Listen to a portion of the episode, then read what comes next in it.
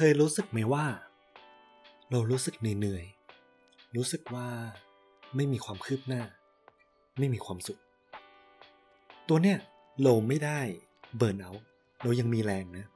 ไม่ได้ซึมเศร้า แต่มันคือภาวะหนึ่งที่เรียกว่า languishing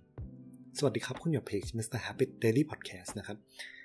วันนี้ก็อยากจะมาพูดถึงตัว languishing ซึ่งอิงตาม TED Talk ของคุณอดัมแกรนก็คือ languishing นะครับ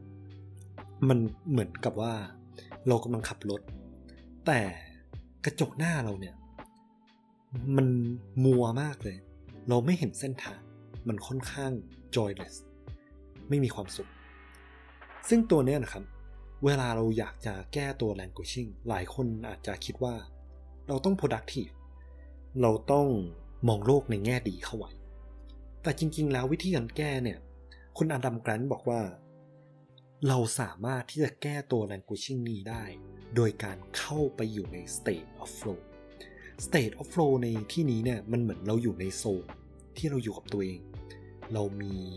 การโฟกัสที่สูงมากๆ จนเราทำพฤติกรรมต่างๆ เราทำ activity เนี่ย โดยที่เราแทบจะลืมเวลาไปเลยก็ได้ ซึ่งวิธีการเข้าสู่ state of flow ของคุณอดัมแกรนต์เนี่ยเกิดจากการที่เขาเล่น Mario Kart กับครอบครัว แล้วพอเขามาแกะตัว factor ต่างๆเนี่ยเขาพบว่ามันมีอยู่3 factor ซึ่งเขาตั้งชื่อนี้ว่า Mario Kart Theory of Peak Flow ไม่ใช่ flow ธรรมดา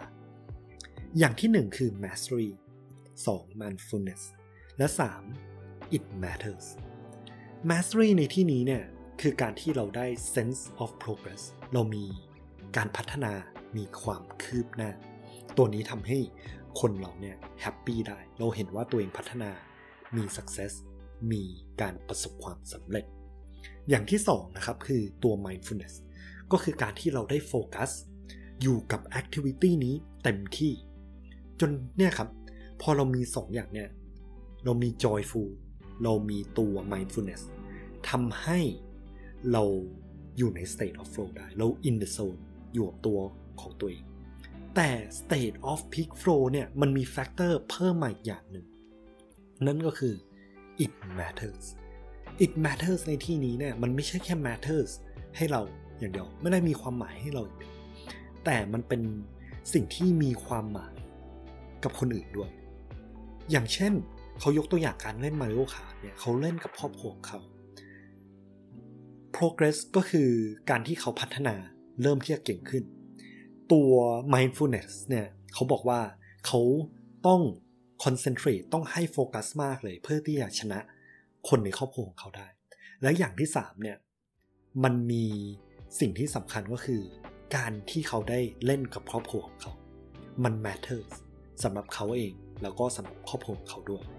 เพราะฉะนั้นแล้วการที่เราจะแก้ภาวะ languishing เนี่ยไม่จำเป็นต้องเป็นสิ่งที่ productive เสมอไป มันสามารถเป็นสิ่งที่ joyful ได้ แล้วก็วันนี้อยากจะถือเป็น reminder ให้ทุกคนครับว่า เราลองแบ่งเวลา มาทำในสิ่งที่เราชอบ และถ้าให้ดีเนี่ยทำกับคนที่คุณรักด้วย